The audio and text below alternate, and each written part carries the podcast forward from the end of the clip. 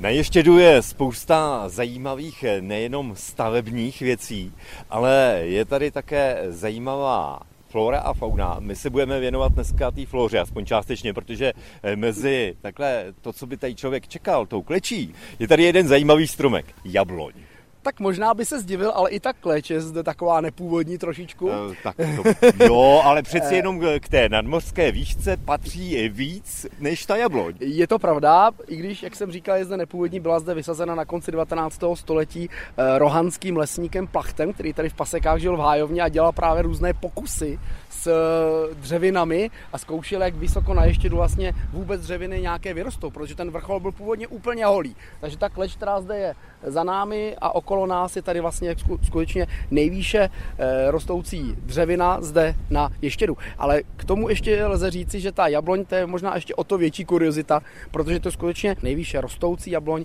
v celé České republice. Jabloň kveten, krásně na jaře, takovými růžovými lístky a také plodí. Byť ta jablíčka jsou teda taková asi velikosti švestky.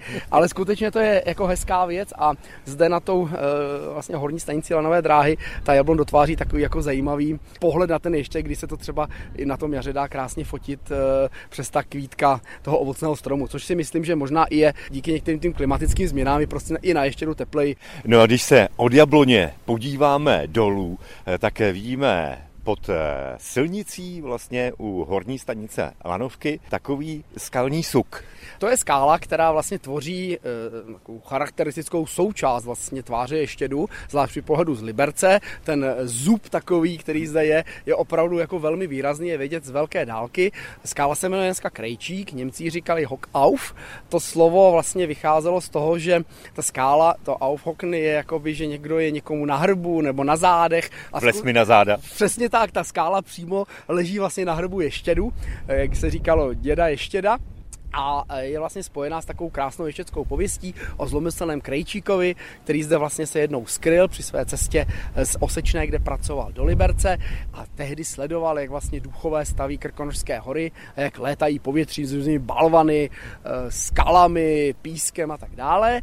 A protože věděl, že vlastně všechny tyto rejdy duchů je možné překazit kohoutím za kokrháním, což vlastně je jakési oddělení času noci Noc ráno. Od, od rána a tím vlastně končí moc těch duchů, tak Krejčík zlomyslně zakokrhal, duchové přestali stavět krkonoše a tu poslední skálu, kterou nesli, tak samozřejmě upustili tady na Ještědu. A kam ji upustili přímo na hlavu tomu Krejčíkovi. Takže ten kámen, který dnes je po něm takto pojmenován, je vlastně obestřen touto krásnou pověstí o tom, že vlastně nikomu se nemá pořádně škodit, tím méně duchům a nadpřirozeným silám.